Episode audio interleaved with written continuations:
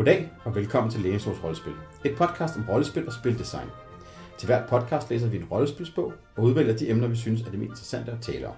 I dag har vi læst Call of Cthulhu 7th Edition, Keepers Handbook, den nyeste udgave af de ikoniske Lovecraft-rollespil, de fleste af os har et personligt forhold til. Jeg hedder Oliver Nøglebæk, og med mig for at diskutere bogen er Morten Reis, Nis Bakkesen og Elias Helfer.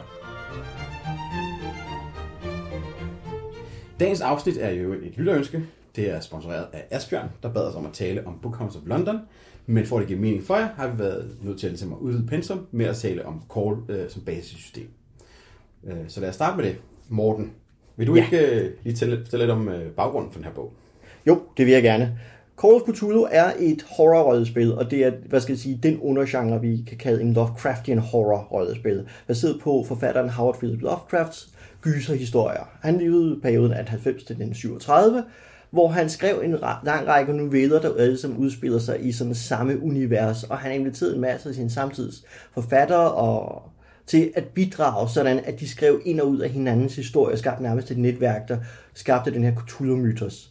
Um, øhm, Lovecrafts historie var ikke særlig kendte i hans umiddelbare eftertid, og de forsvandt nærmest, havde det ikke været for nogle meget dedikerede uh, disciple, August Derleth blandt andet. Um, og han er derfor ikke så kendt, øh, som han er nu, eller rettere, følgende af hans øh, fiktionsskabelse er nemlig meget kendte med det her sådan, øh, i popkulturen Cthulhu og Cthulhuide ting, som mange kender fra forskellige brætspil, computerspil, tegneserier osv., eller nuttede plysbamser. Men noget af det, der bringer Lovecrafts forfatterskab tilbage på banen og ind i popkulturen, er rollespil Call of Cthulhu, som vi har fra i første omgang fra 1981, hvor Sandy Peterson får udgivet den her fra forladet Chaosium. Regelsystemet, han bruger til det, er løftet fra RuneQuest, og der er tale om det her sådan, procentbaserede, skillbaserede system, som i første omgang var lavet til en fantasy-verden, men nu bliver løftet over i en horror-verden, så det er på vejen til at gå hen og blive til det, vi kalder basic role-playing game, uh, som er et universalt system. Og noget af det, der er så det snedige ved uh, Call of Cthulhu, er, at Sandy kobler så den her sådan, øh, mekanik på, sanity-mekanikken, sådan at alle karakterer nu udstyres ikke kun med deres fysiske øh, helbredsmåler, altså hitpoint, men også får en mental helbredsmåler, nemlig sanity-pointene. Øhm, det næste, der sker så, er, at vi så får en anden, tredje, fjerde, femte, sjette udgave af Call of Cthulhu, og det særlige ved dem er, at de er bagudkompatible, fordi det er der som sådan ikke rigtig nogen rollespil, der er, ud over Call of Cthulhu, og det et af det særkender er, at de scenarier, man udgav til 3rd edition tilbage i midt-80'erne, er fuldt spilbare hele vejen frem til og med 6. udgave ubesværet. Øhm, noget af det, der så bliver interessant, er så, at nu er vi så hen ved 7. udgaven, som er udgivet på baggrund af en Kickstarter, som løb ind i diverse vanskeligheder. En, øh, en, af kickst, øh, en af problemerne med Kickstarter var sådan noget rent økonomisk med at have råd til at sende bøgerne ud. Det kommer vi ikke ind på her, men det giver sådan lidt sjov benspænd med at datere, hvornår tæller vi udgivelsen fra, fra 2014, hvor pdf'en kommer, eller et par år senere, hvor den fysiske bog endelig foreligger. Øhm, men noget af det, der også er interessant er i virkeligheden, eller, øh, er, at i første omgang, da de lancerer visionen for at lave en Kickstarter for udgaven, er, at de vil bryde med ideen om bagudkompatibiliteten. Øh, simpelthen redesigne spillet og komme med en masse nye mekanikker til at understøtte en bestemt vision af, hvordan de synes Call of Cthulhu skal fungere. Det får en del kritik, som gør, at de ruller dele af det tilbage, og vi nu står med det her sådan, øh, Call of Cthulhu-rollespil, som både er, skal tilstræbt at være kompatibel bagud med de, til de øh, foregående, men samtidig med også nu inddrager øh, nullernes og tiernes øh, systemmæssige udviklinger. Nogle af de visioner, der kommer fra, fra alle mulige andre rollespil, Indie-bølgen blandt andet. Og det er så noget af det, der nu også ligger ind i den bog, og noget af det, vi kommer til at kigge nærmere på øh, senere i vores snak. Tak. Nis, vil du øh, fortælle lidt om den her bog, der så er kommet ud af den her Kickstarter-proces? Ja, Um, faktisk er der jo kommet to bøger ud af den her Kickstarter-proces, i det der også findes en Investigators Companion. Uh, men vi kigger her på Keepers Rulebook, som er det, der svarer til den bog, du før fik, uh, når du købte dig din Call of Cthulhu grundbog. Um, fordi alle reglerne er her i, alt, uh, hvad hedder det, alt det baggrundsmateriale og så videre, er sådan set her i. Det, det Players Companion har, er sådan set mere en intro til 20'erne, som er den klassiske setting for, uh, uh, for Cole. Um, som sagt, jamen altså, det er jo en klassisk, altså det, det er et digert værk på, øh, på lidt over 400 sider, og sådan en god, solid øh, hardback i sådan en klassisk øh, rollespilsbogsformat på lidt over sådan en A4. Um, øhm, og jamen, altså, der er, den, der er introduktion til rollespil, der er, hvad hedder det, hvordan laver du karakterer, øh, skills, øh, gen, god gennem, gennemgang af sanity-reglerne, det er et meget specielle element, øh, magi og stort bestiarie over de her forskellige kulturelle monstrositeter, man kan støde ind i. Nogle nye elementer, i forhold til i hvert fald de callbøger, jeg er øh, vant til. Øh, det er, at de nu også, vi nu også har sådan en, en oversigt over, øh, over artefakter og dimser. Altså tidligere har, der, har man ligesom kigget på bøger, som også er en meget central del af øh, Cthulhu, øh, men nu er det så udvidet til, at man også kan, hvad for nogle Great Races, strålepistoler og sådan nogle ting. at sige. Så det er jo meget sjovt, hvis man er til sådan lidt noget call stat porn, så kan man få lidt der. Um, og et andet specielt element, som tidligere også har været, eller også har været i tidligere callbøger, men som er blevet større her, det er, at uh, der er et helt kapitel om uh, Lovecrafts forfatterskab, um, eller Lovecraft og kollegers uh, forfatterskab, um, som jeg synes er sådan et lidt uh, interessant element, fordi altså, jeg har læst mange andre bøger, der knytter sig til en bestemt øh, setting, eller en bestemt IP, eller sådan noget. Men det bliver normalt betragtet bare som en setting. Det er sjældent, man ligesom taler om, om forfatterskabet, eller værkerne bag Star Trek for eksempel, eller øh, serien bag Firefly som en tv-serie. Men her i, der bliver der faktisk, der taler vi om Call som et forfatterskab. Øhm, og det er sådan et sjovt øh, element i den her bog.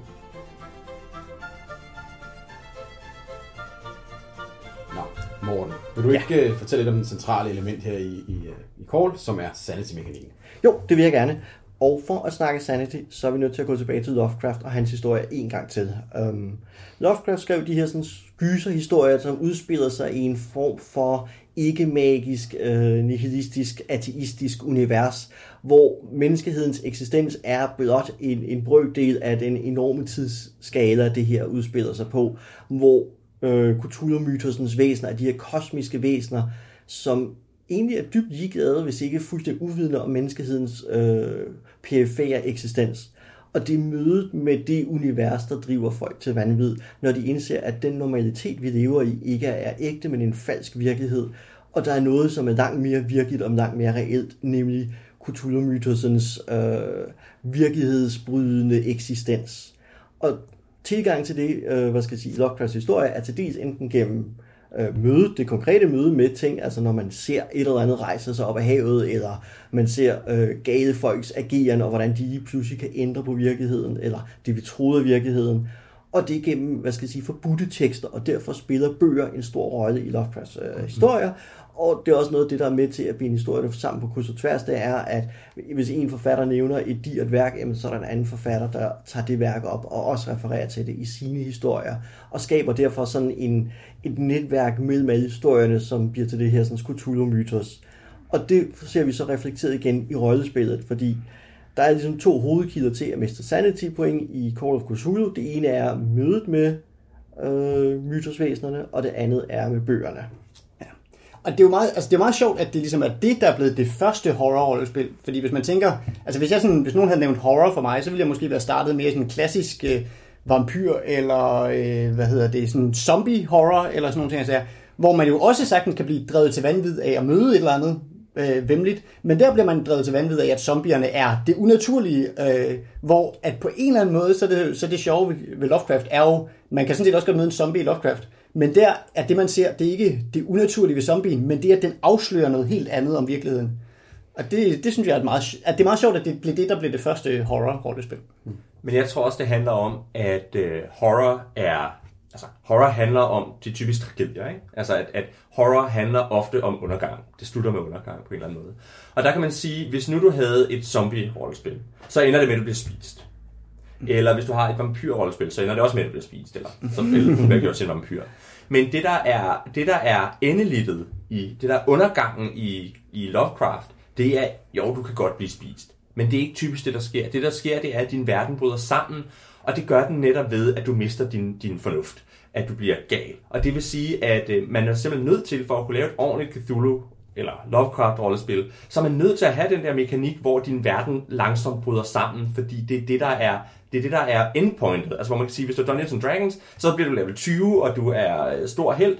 I Lovecraft, der ender du på et sanatorium som en, en, en en galning med savlet løbende ned af, af kinderne, fordi det er det, der er, det er det, der også er i Lovecraft. Det er undergangshistorier, der handler om sindets forfald. Jo, altså netop din pointe med, at, så, at ja, i zombiehistorien ender man med at blive spist. Og det var måske i virkeligheden ikke så meget anderledes, end hvad man kunne komme ud for nede i en hule under jorden, når man gik, uh, gik rundt som eventyr. Hvorimod det der med at blive vanvittig trods alt var ret anderledes. Så det er måske en meget god pointe i, hvad det var, der gjorde, at, at det var netop den her slags vanvid, der skabte en ny slags rolle. Og det er jo egentlig også sjovt, for det bringer os lidt tilbage til mekanikken, fordi der er det her sådan endgame med uh, i Dungeons Dragons at nå level 20 eller 36, alt efter hvilken version man spiller. Øh, I Call of Cthulhu er der som sådan ikke et endgame, men der er stadig en form for end of level, eller level ending mekanik i form af ens Cthulhu mythos skill. Fordi, og så går vi til vil jeg så gå ind her på det spilmekaniske i Call of Cthulhu, det er jo, at en karakter har en sanity score. Det er sådan, den er i klassisk Call of Cthulhu afledt af en af dine ability scores. Du har en ability score, der hedder power, som er på 3-18 point, og så ganger du der med 5, og så har du altså mellem 15 og 90 sanity point, når du spillet starter. Du har også et loft på 99 point minus din Cthulhu Mythos. Du kan ikke værve din Cthulhu Mythos på almindelig skillmanér, som man gør i, øh, når man kører, samler andre færdigheder op. Altså hvis jeg har drive som skill, jamen så har jeg købt den op med point og måske fået noget via succesfulde scenarier osv. I øh, ens Cthulhu Mythos, øh, den stiger, når man læser bøger eller mister, øh, eller hvad skal jeg sige, har visse møder med øh, Cthulhu Mythos væsenerne, så stiger ens indsigt og så falder ens loft på, hvor mange sanity point man kan have. Og det vil sige, har jeg den ultimative indsigt i Cthulhu Mythosen, altså 100 point, så har jeg ingen fornuft tilbage, ingen sanity længere som, øh, som karakter. Og det siger jo også noget om, hvad det er for et begreb af, af forstand, eller, eller sanity, som de har her. Ikke? Og det handler meget om evnen til at begå sig i sådan menneskelige øh, samfund. Fordi det er jo også noget af det, der sker, når man mister mere og mere sanity, så, så bliver man mindre og mindre i stand til at begå sig, og man bliver mere og mere altså, træder mere og mere ud af det omgivende samfund.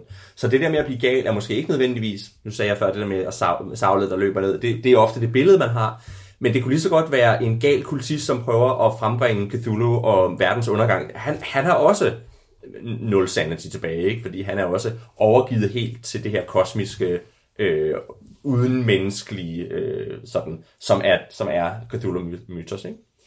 Så, så der er også noget i, i det på den måde. Ikke? Ja. Og rent, hvis vi vender tilbage til, igen til det spilmekaniske, så går det så videre på, at når man, man har så at sige sin helbreds, eller mentale helbredspoint, sin sanity point, og hver gang man møder Cthulhu monster, laver man et sanity check og ruller under sit antal point, og i takt med, at man mister dem, bliver det sværere og sværere at undgå at miste yderligere point. Øh, man mister så et antal point, alt efter hvilket væsen man møder, øh, og hvor godt man klarer sit sanity check, det vil sige, visse ting. Hedder det for eksempel, du mister 0 eller 1-6, andre ting, hvis du selv Cthulhu, så hedder det 1-10, hvis du klarer det, og 1-100, hvis du fejler.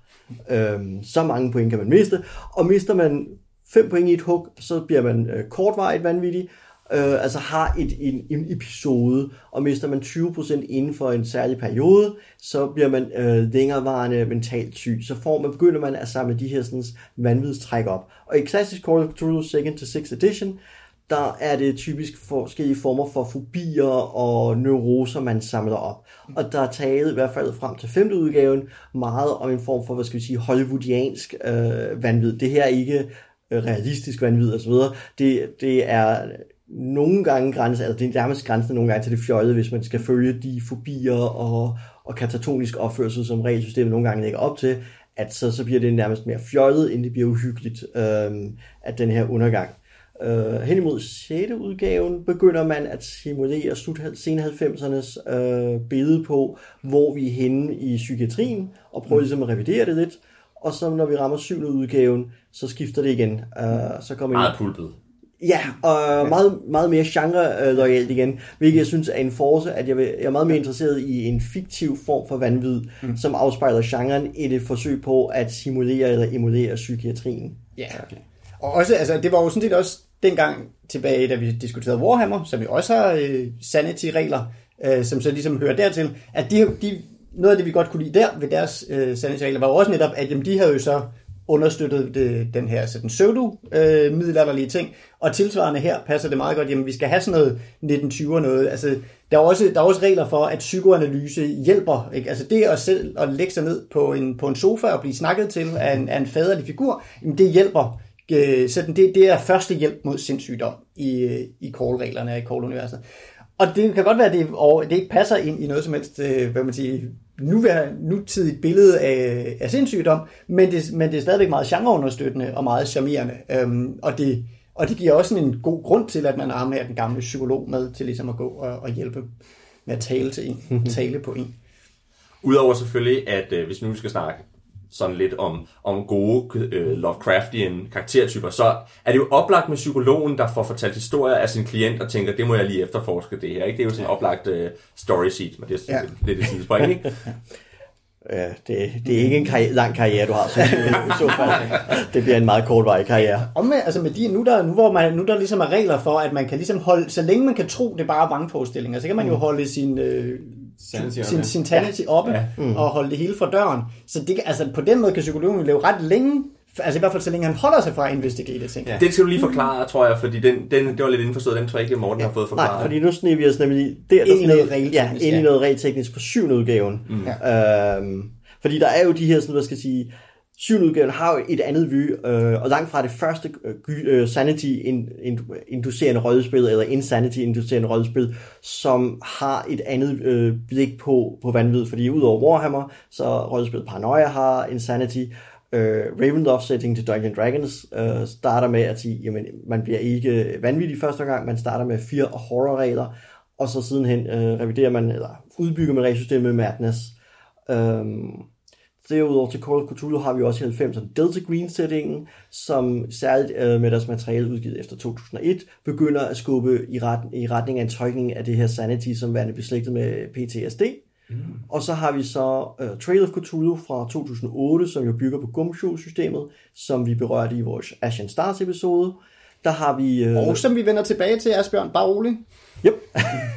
der, der har vi jo øhm, både en frygt og en sanity-mekanik, fordi det er jo noget lige præcis der, hvor Call of Cthulhu kommer lidt til kort, er, at det er ikke særlig godt til at skelne mellem frygt og vanvid. Øh, så hvad gør man, når man ser uhyggelige ting øh, i Call? Man laver et sanity-check, men det har ikke samme betydning, som at lave et sanity-check, når man står for Cthulhu-mytosen, men systemet er ikke rigtig gearet til egentlig at håndtere den skelne særlig godt.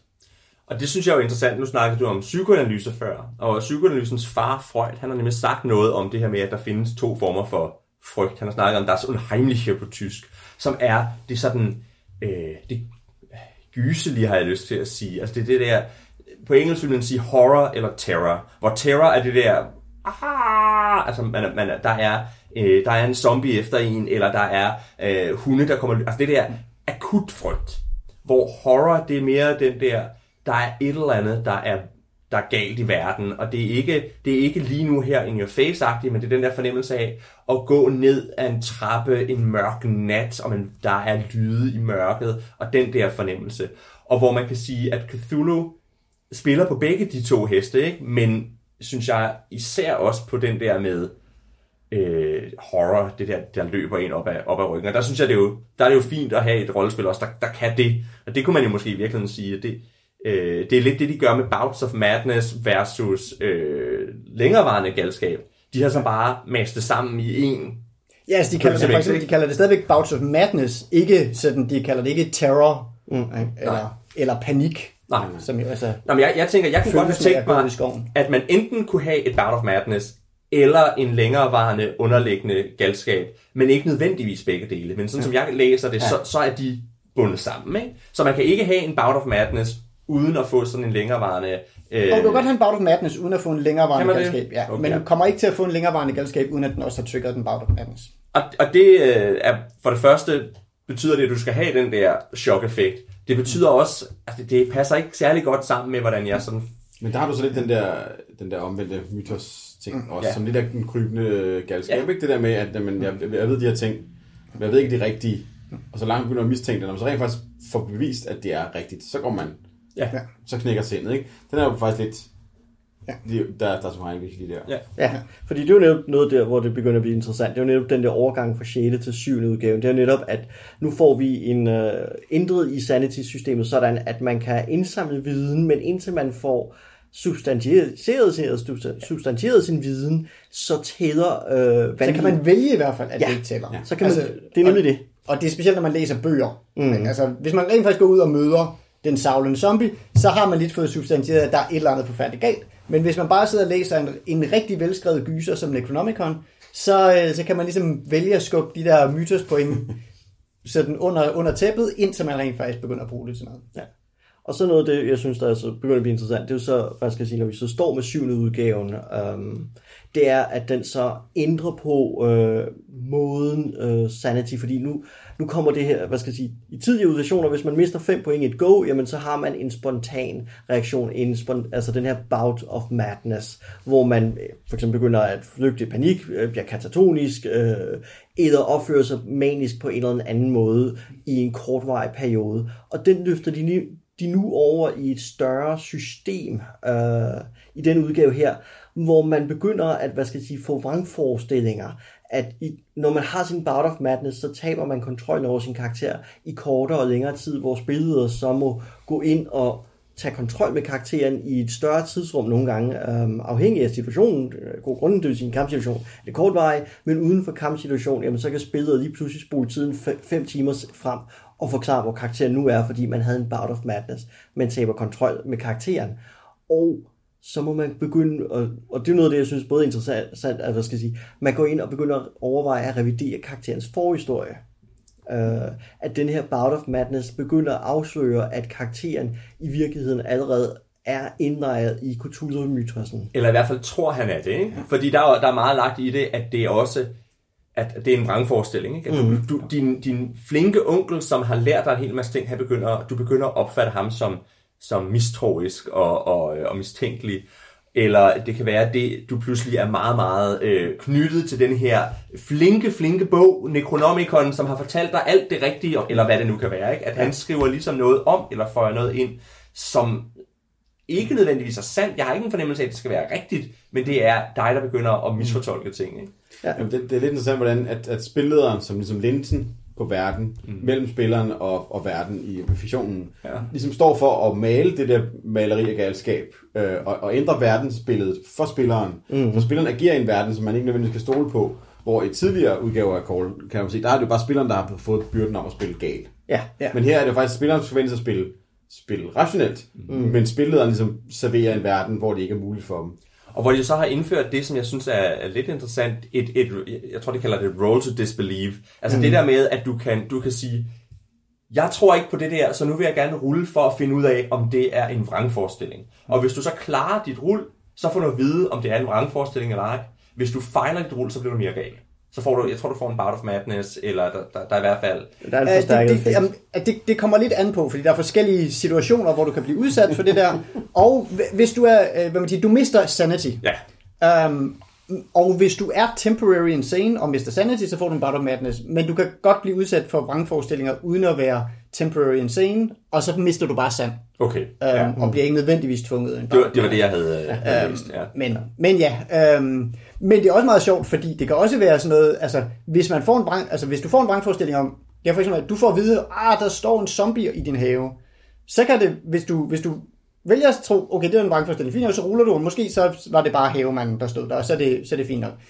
Um, hvis det nu er rigtigt, og der står en zombie, fint nok, så er du en zombie. Hvis du vælger ikke at sige, okay, fint nok, jeg tror på det, jeg vil ikke risikere noget som helst, jeg tror på, at der er en zombie, men så får du så også sanity-effekterne af at se en zombie, fordi så har du set en zombie. Og det synes jeg egentlig er meget, meget ja. altså, altså på sådan et sådan spilmekanisk øh, niveau, synes jeg, det er meget sødt det der med, altså tør jeg gamble med den, altså den ene, er det den ene eller den anden slags straf, jeg vil have? Um, ja. Og det understreger jo også den der spiral nedad, ikke? At, at når du først er begyndt at blive gal, så bliver du mere gal. Ja. Men jeg har så, hvad skal jeg sige, noget, hvor jeg begynder at blive utilfreds med den, fordi det her skaber et, hvad skal jeg sige, et antagonistisk univers. Ikke et ligegyldigt univers, men et univers, som er interesseret i at injicere vrangforestillinger i din hverdag, fordi det er ikke et Lovecraftian element, at du lige pludselig begynder at se ting, der ikke er der, men det, det, det, det nye vanvidssystem ligger op til, det er, at nu begynder man, altså hvad skal jeg sige, virkeligheden omkring der begynder at give dig vrangforestillinger, som ellers ikke er der. Så når du kommer hjem og så videre, og du ser det her gule, der er ved at overfalde et lille barn, så er det virkelig bare din nabo, der er ved at stikke en ispind til, øh, til naboens datter, ikke? Det, hvad skal jeg sige, det er ikke en Lovecraftian ting, at du begynder at se vrangforskning på den måde. Det, det er meget en, en ny tolkning, som jeg synes, hvad skal jeg sige, ændrer på hele ideen om, hvad Cthulhu-mytosen er, fordi nu har vi et univers, som begynder at være dig fjendtligt. Ja, og det er også, altså det er på, på mange måder også sådan lidt, øh, lidt forsimplet på en eller anden måde. Ikke? Altså på, på en gang mekanistisk og forsimplet. Altså hvor jeg tænker, hvis nu for eksempel øh, i, for 15 år siden, der var jeg meget forelsket i Unknown Armies, som har det her madness-system, hvor du har forskellige parametre, og hvor du enten kan, altså jeg vil lige vil sige, hver gang du ruller, kan det gå galt, for enten bliver du hardened og bliver død over for, øh, for påvirkninger, eller også så bliver, du, så bliver du svækket af at blive gal. Ikke? Så der er ligesom, der er ligesom der er det midten, der er det gode sted at være, og så kan du gå, gå galt to veje ikke? på de her forskellige fronter. Og det fungerer, det, det ser rigtig smukt ud. Jeg har aldrig rigtig spillet det sådan i, i nogle længere forløb, så jeg ved ikke, hvor godt det virker i på lang sigt. Men det virker mere robust, synes jeg, end det her, der bare er health levels på en eller anden måde. Ja. Og det er jo sjovt, fordi at Unknown Armies madness-systemet er netop skrevet op imod uh, Cthulhu's sanity-mekanik. Mm. Men i det hele taget er Unknown Armies skrevet op imod Cthulhu, fordi det er et, et system, der siger, at alt er mennesker. Ja. Så. Ja. Men det er også, men, men det er også det, altså, dødsspiralen er jo ligesom det, der gjorde Sansa noget særligt, øh, i hvert fald dengang jeg læste den, fordi før det, når du er ude og eventuelt møder noget forskrækkeligt, og du fejrer dit fear eller terror eller hvad det hedder, så næste gang, så, får du ikke, så, skal du, så skal du se to zombier, du skal rulle igen. Altså, så, så bliver du hærdet, men i Call, så hjælper det ikke noget at have set noget som helst før. Og oh, det gør det for, altså, det, ja, ja. der er sådan en, du, når du ser flere, altså for eksempel, du får ikke flere, mere nej, nej. sand er til flere zombier. Men, men, men der er attrition i det. Der er attrition i det, ja. Gør, det, er, det er svært at få det igen. At du falder ned, ikke? Og der er Anders Arms ligesom sådan en, en, en, en tager, tager begge to på samme tid og siger, hvilken vej vil du gå. Ja. Øh, det er interessant, men ja. ja. Også fordi det er jo psykologisk prøver at gå forskellige retninger, altså reaktioner over, på, altså hvad skal jeg sige, man har både en reaktion over for vold og for ensomhed og isolation og så videre, ikke? Altså der er mange forskellige parametre, man kan blive hærdet eller svækket indenfor. Men jeg synes, det er interessant, hvis nu vi så skal, igen skal drage paralleller tilbage til 90'erne og sige, at Vampire har i virkeligheden det samme med Humanity. Men der har de netop det der med, at der skal du gøre værre og værre ting ja. for at falde. Så, så der er også den der nedadgående spiral, men der er så en forventning om, at når du falder et niveau på, på i Humanity, så er det i virkeligheden et spørgsmål om, at din base level for, hvad du kan finde på at lave, falder, og så skal du gøre noget værre for at falde mere. Men hvor dødsspiralen så er den der med, hvad der er normalt for dig, og hvad der, hvad der, hvad der ikke er forbudt for dig, fordi så vil du gøre de ting. En anden, altså nu, fordi nu taler vi så meget om den her dødsspiral og så videre. Nu, det er efterhånden en del år siden, jeg spillede Call. Um, men en ting, jeg ikke kunne lade være med at bemærke nu, det er, at Sanity var helt klart det, der gjorde stort indtryk på mig. Sådan, hey, ja, nu kunne du blive vanvittig og sådan nogle ting, jeg siger.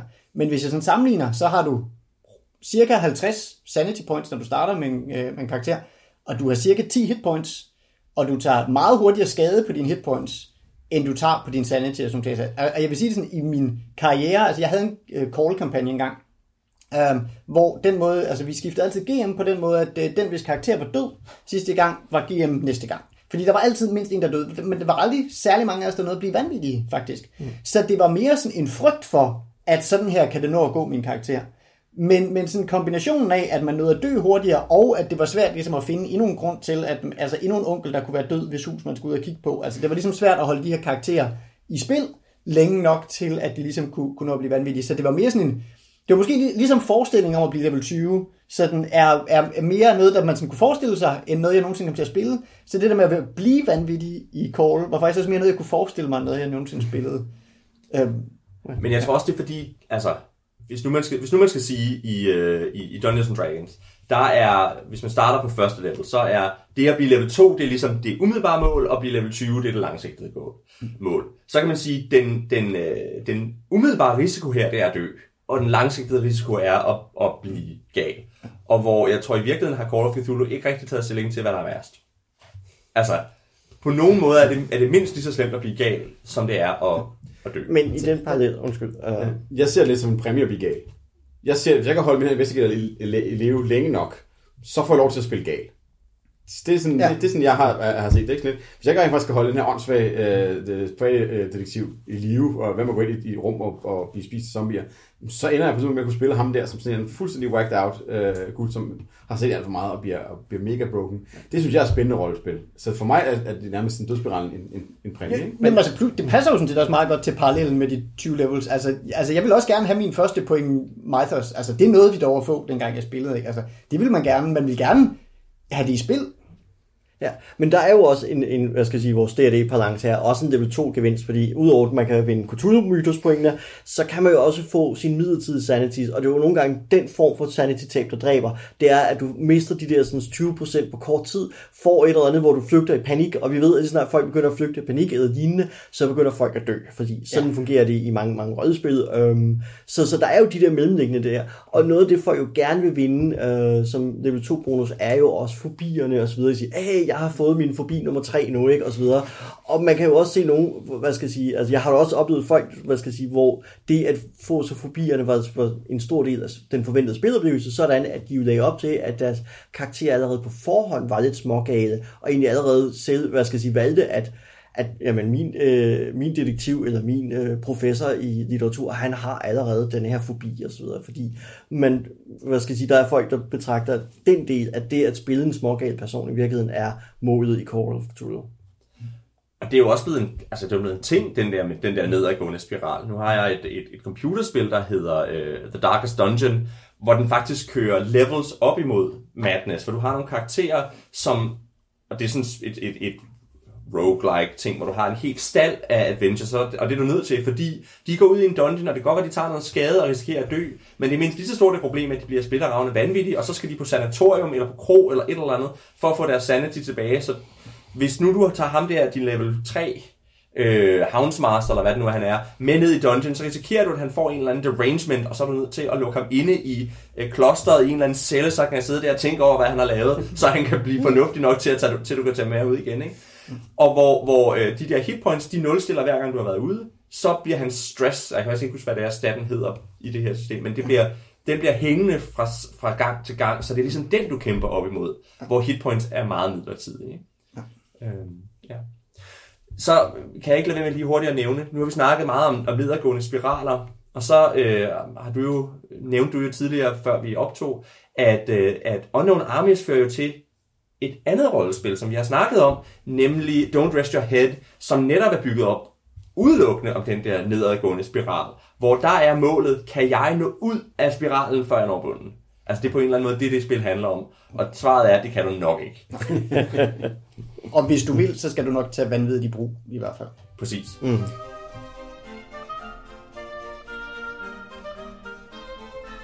Ja, men uh, Nis, vil du uh, snakke lidt om uh, genren som Cthulhu-rollespil her dækker over. Altså den her investigation horror. Ja, um, det vil jeg gerne. Uh, vi har jo vi har allerede snakket en del om Sanity, og vi har snakket en del om det som horror-rollespil, og der står også med fede typer på, uh, på, på bogen, at det er horror role-playing in the, in the world of, uh, of H.P. Lovecraft.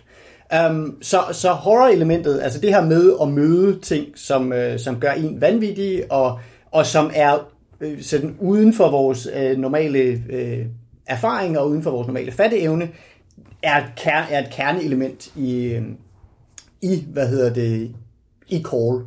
Men et andet kerneelement i call er jo så også, øh, eller i hvert fald tidligere kerneelement i call, vil jeg sige, det er investigation. Øhm, og sådan helt konsekvent, også i den her nye bog, kalder vi spillerkarakterer, de hedder investigators. Øhm, fordi den måde, man kommer, den måde, man finder ud af, at der er noget galt med virkeligheden, det er jo, at man, man der sker noget mærkeligt, eller øh, ja, man er en, en psykolog, som har en, øh, en patient, der fortæller meget sære drømme, men, men som har sådan en mærkelig det, det mærkeligt konsistente, så måske er der, er, er der noget i det, eller man har en gammel onkel, som, øh, som efterlader en et, øh, en, en øde gård, som man jo passende kan tage ud og kigge på, eller noget. Og når man så sammen med sine venner, fordi man har jo altid nogle, nogle andre gave venner, øh, som kan være interesseret i at undersøge det her, går ud og... og der adskiller det sig jo meget fra, øh, fra Lovecraft, men det er sådan helt... Ja, der, det, der adskiller mm. det sådan helt del fra Lovecraft, som, som i, han, i forfatterskabet, der er det typisk enlige øh, helte, eller enlige protagonister i hvert fald. Helte er nok et, vil være et stort ord. Um, men, øh, men den her gruppe mennesker øh, tager sig ud og begynder ligesom, de finder et eller andet, som, man, øh, som, som de kan begynde at grave i. Øh, og ligesom begynder at lede de her spor, og, og langsomt så, så leder, hvad der måske starter med at være et, øh, hov, hvad, hvad, hvad døde det ham der onkelen af? Så det, var, det var da lige godt mærkeligt. Og så finder man ud af, at han, han havde bare været i gang med at læse nogle sære bøger, og så begynder man at kigge i dem, og så finder man ud af, at han havde lavet nogle mærkelige ting nede i kælderen, og, og offret nogle dyr, og hvorfor var han gået i gang med det? Og sådan langsomt begynder man at, øh, at trævle op, at, øh, øh at der er et eller andet rivende galt Øh, og typisk vil der så også, øh, hvad kan man sige, igen til forskel fra for, forfatterskabet, kan man sige, så finder man også ud af, at der er et eller andet, man kan stoppe, der er et eller andet, man kan gøre, gøre noget ved. Det kan være, at man kommer på sporet af en kult, finder nogle kultister, der er i gang med at øh, øh, grave et eller andet artefakt op ude i onklens baghave, eller, eller noget i den stil, og så finder man ud af, øh, dels finder man ud af, at de har gang i det her, og så står man ligesom i den der situation, skal man finde ud af, hvad de her de har gang i, eller skal man bare stoppe dem? Ikke? Altså, det, det, det er måske der, hvor man ligesom får det store, sådan, det kvintentielle øh, call-valg, øh, om, om man vil vide mere om, hvad der foregår, og dermed risikere sin, øh, øh, ja, sit sind øh, til gengæld for at, at få lov til at spille en vanvittig person og, og få nogle point i kulturmyters, eller om man bare vil stoppe dem, øh, og så have en eller anden idé om, man har reddet, øh, har reddet dagen, men ikke rigtig ved, hvad man har gjort, og heller ikke ved, om, om det egentlig lykkedes og sådan noget. Det vil, det vil jeg sige, det er sådan det, for mig, sådan essensen. Øhm, og, og ligesom Call jo sødsatte, hvad hedder det, øh, øh, horror-rollespil, øh, så søsatte det nok også i stor stil investigation. Jeg tror da bestemt, der er nogen, hvad man siger, der har givetvis også været rollespil tidligere, hvor folk har været på sporet af det der hint, og, øh, men det her med konsekvent at kalde karaktererne investigators og se det her opklarende og, og, og arbejdet med spor og sådan noget, som, som, en, som det essentielle sådan gameplay loop uh, har kom, i hvert fald i min forståelse, med, med Call. Men det er faktisk meget sjovt i, uh, her i, uh, i syvende udgaven, fordi hvor jeg, hvis jeg kigger tilbage på mine tidligere udgaver, så har de været i hvert fald i det omfang, hvor de har givet gode øh, spillederråd og, og givet, givet god sådan, briefing, så har de beskæftiget sig ret meget med det her investigation, og, og hvad vil spor sige, og for eksempel har min 5th edition bog et kapitel om, hvordan, hvad var state of the art forensic technology i, øh, øh, i hvad hedder det, øh, ja, i 1920'erne, hvor, som, er, som er ligesom den klassiske setting. Så er det ikke så centralt i, øh, i den nye bog. Noget af det er nok bare gået tabt, fordi den er sådan mærkeligt redigeret, hvor man siger, der, deres øh, spilleder kapitel er øh, har masser af gode råd, men er en lidt rodet affære og sådan noget. Det tager lang tid, før de der kommer frem til, hey, hvordan plotter man rent faktisk en, en investigation-historie sammen, og hvordan leder man folk fra et clue til det næste osv.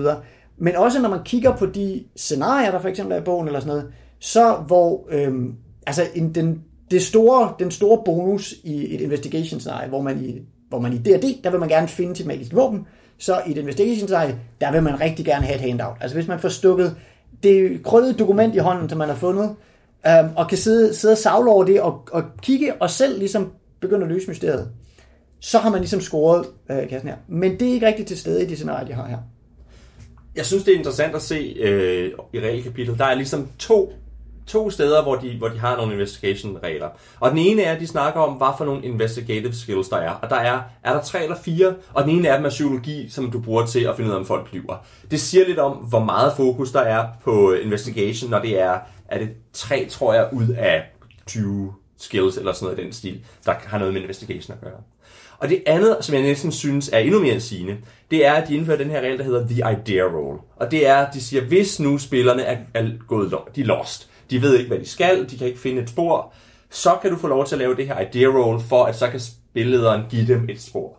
Og hvor for, for, forklaringen er så, jamen de får sporet uanset hvad, når de ruller idea roll, så det er sådan et sats fra spillernes side at sige, okay, vi er nødt til at tage et idea roll, hvis det lykkes for os, så finder vi det, så kommer vi i tanke om det, eller vi bliver lidt hen på sporet, sådan at vi kan nå at reagere på det. Hvis vi fejler, så tager spillederen, og jeg har lyst til at sige, han laver et hard move, nu snakker jeg lige om Apocalypse Worlds Care, fordi det er lidt det, det er, at han siger, hvad er den værste måde, de kunne komme i tanke om det her spor på. Eksemplet er, hvis nu det er en, en, en boghandler, de har misset, at, at der er i virkeligheden en kultist i den der boghandel, så den gode idea roll, det er, at de sidder over på caféen på den anden side og siger, Nå ja, vi var der også over og snakke med ham der, der går en masse mærkelige mænd derind. Det kunne være, at vi skulle kigge lidt nærmere på det. Og den dårlige måde, det er, at de så forvilder sig der ind tilfældigvis, og så pludselig så står der en flok kultister rundt om dem med hævede knive og klar til at sprætte dem op. Øhm, og det vil sige, at den vigtigste investigation-mekanik er i virkeligheden, hvordan de kan undgå en investigation. Eller hvad man gør, når man ikke får investigeret ordentligt. Ja. Altså det skal så siges, altså idea rolls har været en del af Call okay. øh, længe. Men, men man kan sige, men det med, at det er sådan et hard move, øh, og at man altid får sporet og sådan noget, det er nok et af de, altså det er et af de nye elementer. Ja. Fordi tidligere har det været sådan et, altså der kunne man ligesom fejle. Altså ligesom, ligesom den klassiske med, okay, scenariet går i stå, fordi alle fejler deres spot hidden, Så er de så også fejl, der siger idea roll bagefter, så, så er de lige så meget i stå. um, så det har ligesom været den klassiske øh, udgave af Call. Ja, så det er mere systematiseret her i syvende udgaven, og nu koblet op på den her hard move, øh, hvilket er det nye, og ja, ret Det kommer vi lidt tilbage det. på, Det ikke? gør vi nemlig, det kommer vi tilbage til, ja. Men, men jeg synes stadigvæk, det er sigende det der med, at når der er, altså, når der er to regler, der specifikt handler om investigation, så handler den ene om ikke at investigate. Altså, det, ja. Men, men det er også det, fordi jeg synes et sted, at der, der strander bogen sådan lidt mellem forskellige stole, fordi at den, i sin, den prøver lidt at differentiere mellem forskellige typer clues, fordi designerne har i hvert fald læst Trail of Cthulhu og, eller et andet gumshoe-system, som har fortalt os, at der er forskellige typer af clues. Der er et core clue, som er det, man altid skal have i scenen, og, og som man får per automatik øh, og bruger til at rykke videre til næste scene, og så er der bonus clues, som giver noget ekstra kulør, noget ekstra indsigt, kan give nogle taktiske fordele, fordi man i forbindelse med, at man undersøger klostret og bemærker, at hov, der er der noget mærkeligt op ved kontoret, så bemærker man også en arkitektonisk svaghed i klostret, vi senere kan bruge til at vælte loftet ned over monstret. Øhm, så, så der, der er sådan, hvad skal jeg sige, for Trail of Cthulhu og lignende er der forskellige typer clues, og man kan også godt se, at der er nogle forsøg på at gøre det her, og så fejlede de og får ikke rigtig kommunikeret det ud, fordi så vil de hælde over i deres idea roll mekanik i stedet for. Og, altså, og hvis jeg skal være fair over for 7th edition, når jeg siger, at det sådan er blevet mindre investigation, så er det heller ikke, altså, det er sådan set ikke fordi, det mangler sønderligt øh, mange af de elementer, der var tidligere, øh, fordi hey, det, var- de var nogle gamle spil, de tidligere, og det var ikke fordi, de understøttede investigation specielt meget, men der er så til gengæld kommet så meget mere af det her med for eksempel baggrund, og den måde Sanity nu påvirker din baggrund osv., altså at det her nye spil, det er ikke fordi, det fortæller mindre om, hvordan man kan lave investigation, men det bruger bare mange flere af sine kræfter på at sige, jamen, sådan her får du, får du vanvittigt i spil, og sådan her påvirker du din karakter, og sådan her laver du karakterdrama over det her. Um, og det skal heller ikke ses, set ses som kritik. Jeg kan sagtens forstå, hvorfor det måske er meget federe at lave horror-rollespil. Jeg synes faktisk, jeg synes faktisk det, det, vægtning er jo mere Lovecraft, end det der investigation-rollespil, det var før, hvor man spillede relativt sådan Arthur C. Clarke-niveau papfigurer, der vandrer rundt og siger, siger nej, den er stor! Øhm, Jamen helt sikkert, altså. Mm.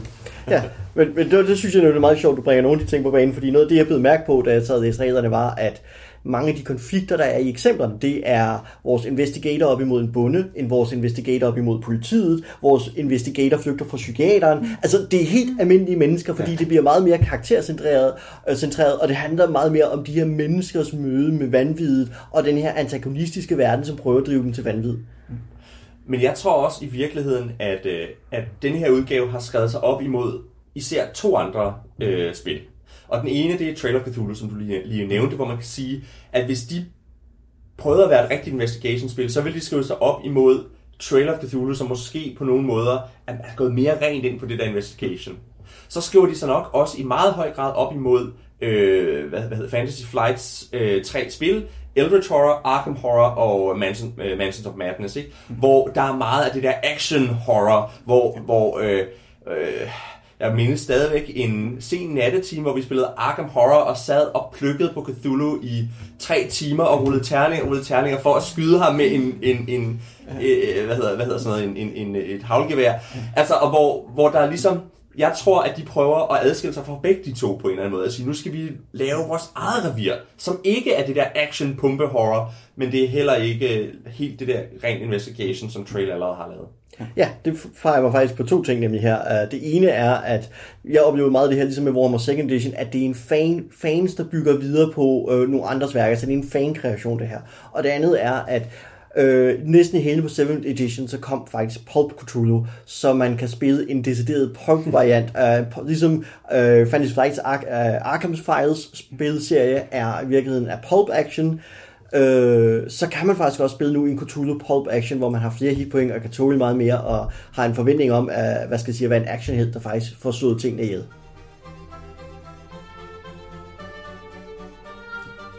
Men vi er jo nærmest det næste emne jo. Så jeg vil lige, skulle ikke lige åbne og snakke om al den bagage, som vi øh, allerede har taget hul på. Jo, fordi øh, man kan sige, nu gik der jo næsten 20 år imellem øh, 6. og 7. udgave af øh, det her rollespil.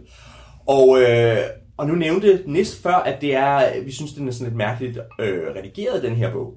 Øh, og det er også sådan en fornemmelse af, at den, øh, den, der ligesom kastet en masse nye elementer ind, lidt med en skovl. Øh, Og noget af det, som jeg især blev mærke i, det er, at der er ret mange ting, der virker som om det er indie-inspireret, uden at tone rent flag. Jeg nævnte før det der med, at hvis man fejler sit idea roll, så laver spillederen et hard move. Men der er også en grundmekanik, der hedder, hvis du fejler dit rul, så kan du, øh, så kan du pushe dit rul. Og hvis du pusher det, så øh, får du en, anden, en, en chance mere for at lykkes. Til gengæld, hvis du så fejler, så har spillederen licens til at give dig så mange tæv, han har løbet. Ej, ikke helt, men altså, så har, han, så har han licens til, at så skal det gøre ondt på dig. Så fejler du ikke bare, så, så, så bliver det grimt. Og han må så gerne foreshadow, hvad der vil ske, hvis det bliver grimt. Og det, det synes jeg, det er meget Apocalypse World inspireret, det der med, at, øh, at spillederen foreshadower, fortæller dig konsekvenserne af, hvad der sker, men samtidig med, så laver han en hard move. Plus uh, grundreglerne for, hvordan man ruller de her procentterninger. Som i gamle dage var rigtig meget task resolution, ikke? Du ruller dine mm. terninger for at opnå et eller andet, og så er det ja eller nej, bum, binært derude.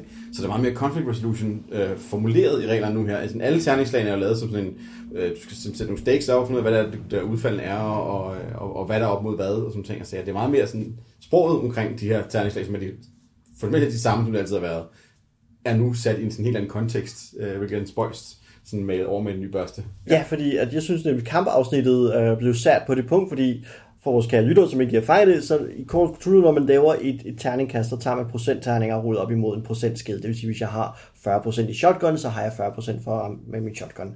Øh, eller kører bil, så har jeg måske 40% i det, og så har jeg 40% for det lykkes videre.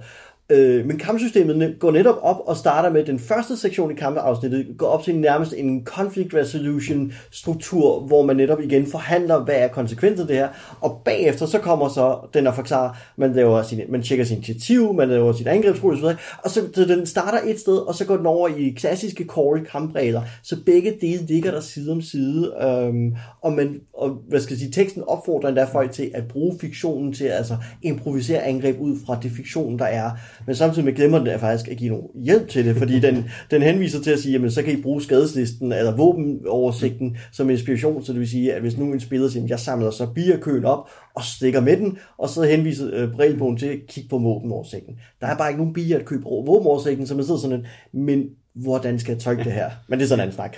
Øh, men det, det strander hele tiden mellem forskellige positioner. Ja. Jo, og også altså, tilsvarende, ikke? altså den her push-mekanisme, som de lige netop har fået indført, er sådan halvt gennemført på to måder. For et, så indgår den for eksempel heller ikke i deres kampregler. Der kan du ikke pushe, fordi effektivt set, så dit push er jo, at du skyder bare igen næste runde. Um, det har altid været sådan lidt sjov krølle i, i basic roleplaying, det der med, at altså, der er meget stor forskel på, hvor tit man bruger sine skills og sådan noget, så derfor er de der procentsatser altid været lidt sjov at tolke.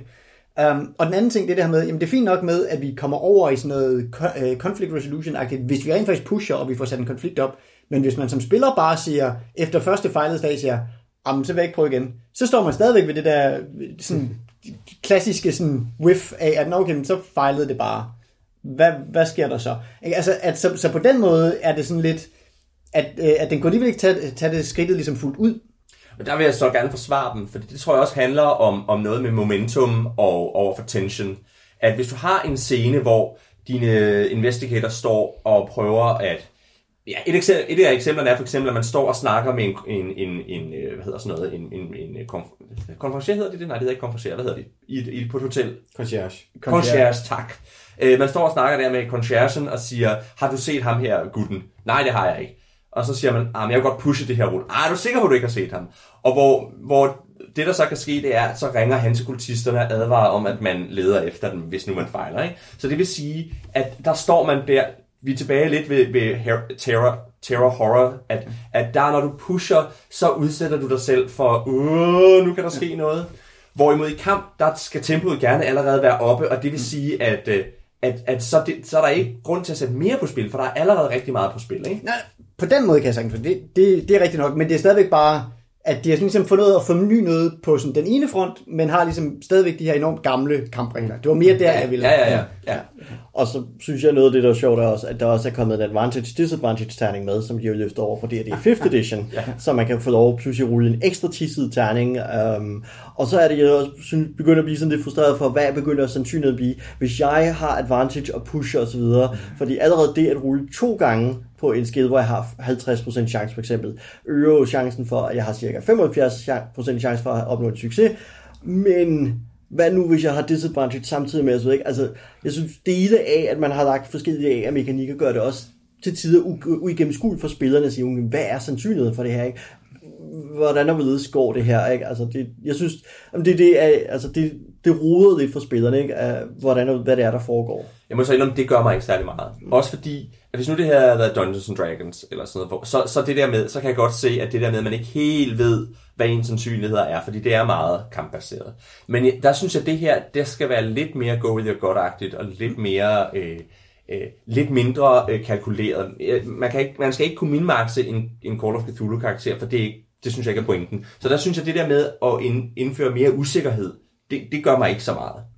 Jeg kunne heller ikke en, en, en, en maskine, der skal sidde og interagere med noget. Men det er, det, så er det en maskine, hvor man sidder og trykker på knapper i sin, i sin karakterark og får dem til at slås med nogle monster, og så må man så med det. Ja. Øh, hvorimod Calls regelsystem er jo sådan set bare lige i baggrund, og generelt jo mindre man kan bruge reglerne, øh, jo, jo hyggeligere er det oftest, fordi vi går bare rundt og snakker med nogle mennesker, og, og finder nogle bøger og læser dem, og får nogle handouts af spilledere. Det er en god øh, Calls Det er der, hvor man kun lige ruller to slag, og rent faktisk klarer sit øh, library use check, og finder den der artikel, man skal bruge for at komme videre til rent faktisk at lade spillet og fortælle Få nogle ting. handoutet. Ja. Det, ja. Mm. Altså, det, det er sådan lidt helt enig i. Jeg tror, så jeg, ja, jeg er sådan lidt enig med i, på, i fronten, hvis vi siger, hvis vi taler call.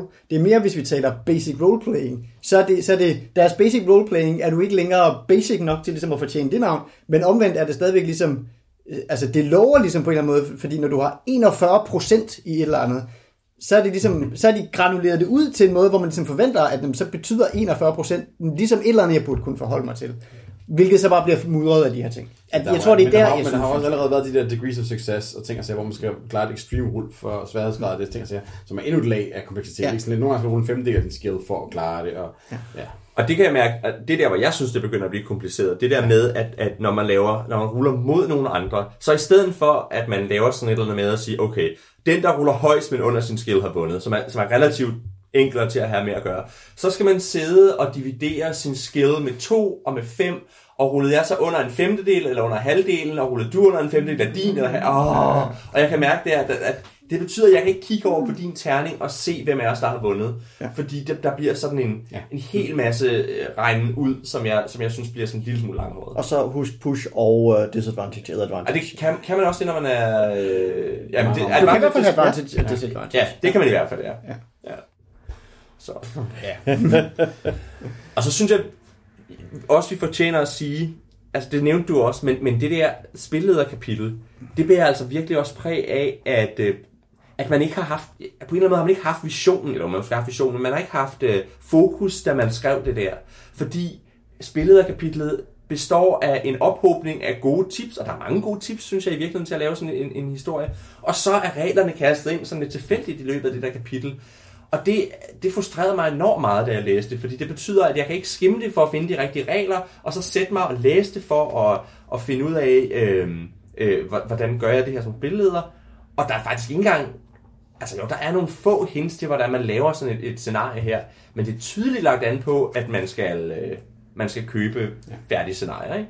Og hvor jeg tænker, altså, der står cirka en halv, halvanden side om, hvor- hvordan man laver sådan en mysterie her. Det synes jeg på en eller anden måde også er at misse beatet, ikke? Ja.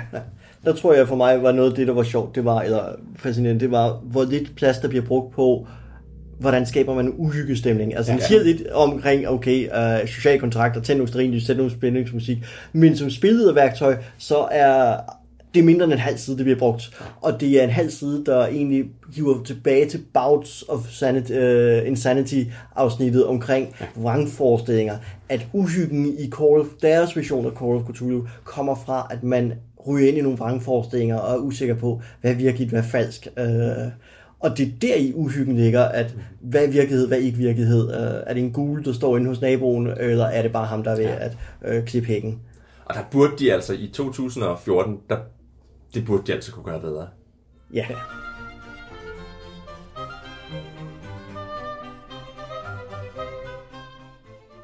Godt. Øh, nu har vi alle sammen lige øh, snakket om den her bog. Vi har talt en del øh, om, øh, om sanity og investigation horror som genre, og, og al den her bagage, øh, systemet har slæbt med sig i sin bagudkompatibilitet. Men øh, hvad synes vi rent faktisk om, øh, om bogen og spillet? Altså, det er jo en klassiker. Og, øh, og jeg, har, jeg har jo også spillet en hel del af det, da jeg gik tilbage på ungdomsskolen. Jeg har aldrig spillet, altså det var en- altid enkelt kampagner. Og der tror jeg måske i virkeligheden, at Call of Cthulhu er bedre som, som et system, man ikke bruger. altså, at det er det der system, hvor jeg vil sådan set, ja, det er fint for mig at få øh, karakterarket. Vi kan også godt rulle et par gange i løbet af, af scenariet, men det er i virkeligheden lige så meget anledningen til at spille noget systemløst for mig. Og det er sådan, det er sådan jeg ofte har spillet det. Og, øh, og så er det et su- super godt opslagsværk for at få ind alle de der monstre og guder og ting og sager. Men som, som rollespilsystem tror jeg ikke, det er noget, jeg ville spille nogensinde. Hvis, medmindre der var nogen, der sagde, nu skal vi virkelig spille det her. Ja, jamen altså, jeg har det lidt på samme måde, øhm, at, øh, ja, altså, som Oliver var inde på, den fedeste sådan, call session, det er den, hvor man lige får klaret sit library use, så man kan få handoutet, og så kan man ligesom klare resten systemløst derfra.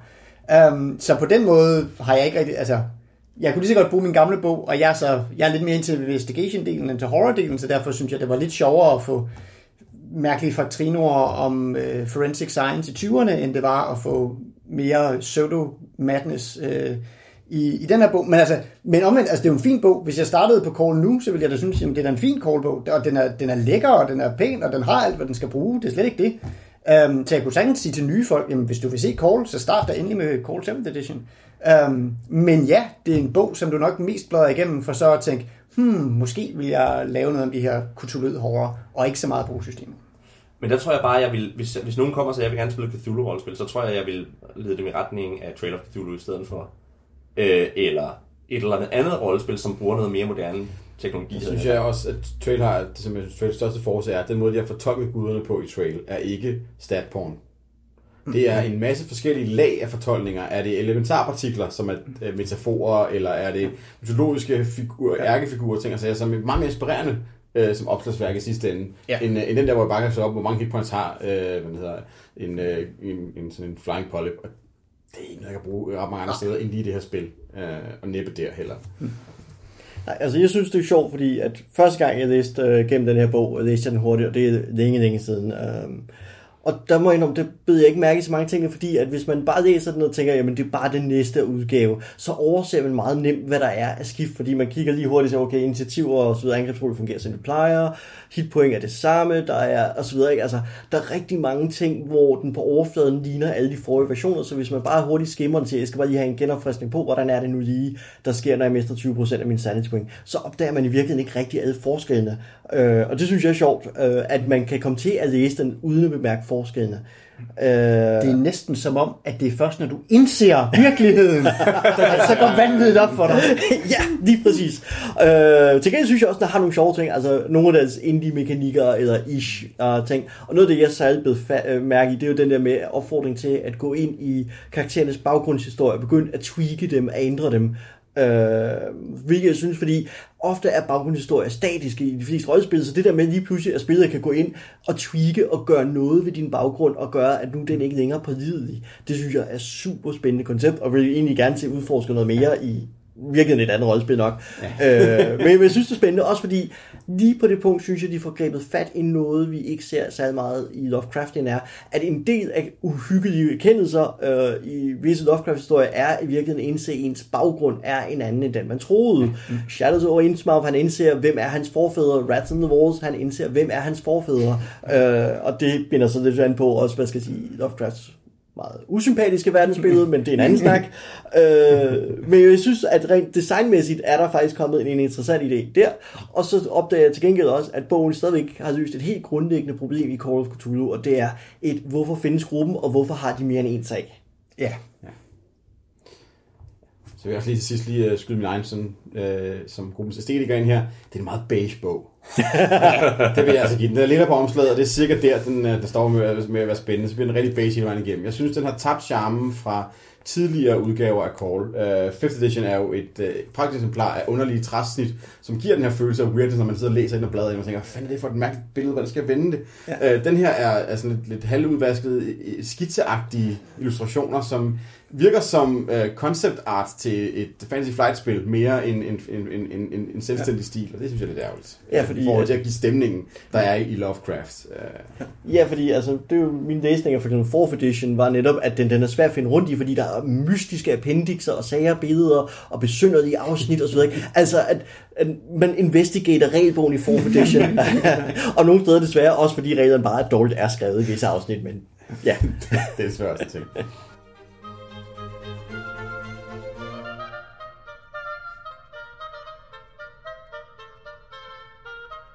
Det var alt for denne gang. Hvis du vil kommentere på dagens afsnit, eller bare gerne sige hej til os, kan du finde os på lænestolsrollespil.dk. Du kan også finde os på Facebook, hvor vi er Lænestolsrollespil. Eller du kan skrive til os på kontakt Vi er, Morten Greis. Nis Bakkesen. Elias Helfer. og jeg er Oliver Nøglebæk. Tak for denne gang, og vi håber, I vil lytte med næste gang, hvor vi skal snakke om Microscope. Indtil da er vi dog blevet vanvittige af hele her gale majhede, der er inde i studiet nu her omkring. Vi har planer om at påkalde os Itakwa for at køre os lidt ned. Så grib din Eldritch Tome og prøv at stoppe os.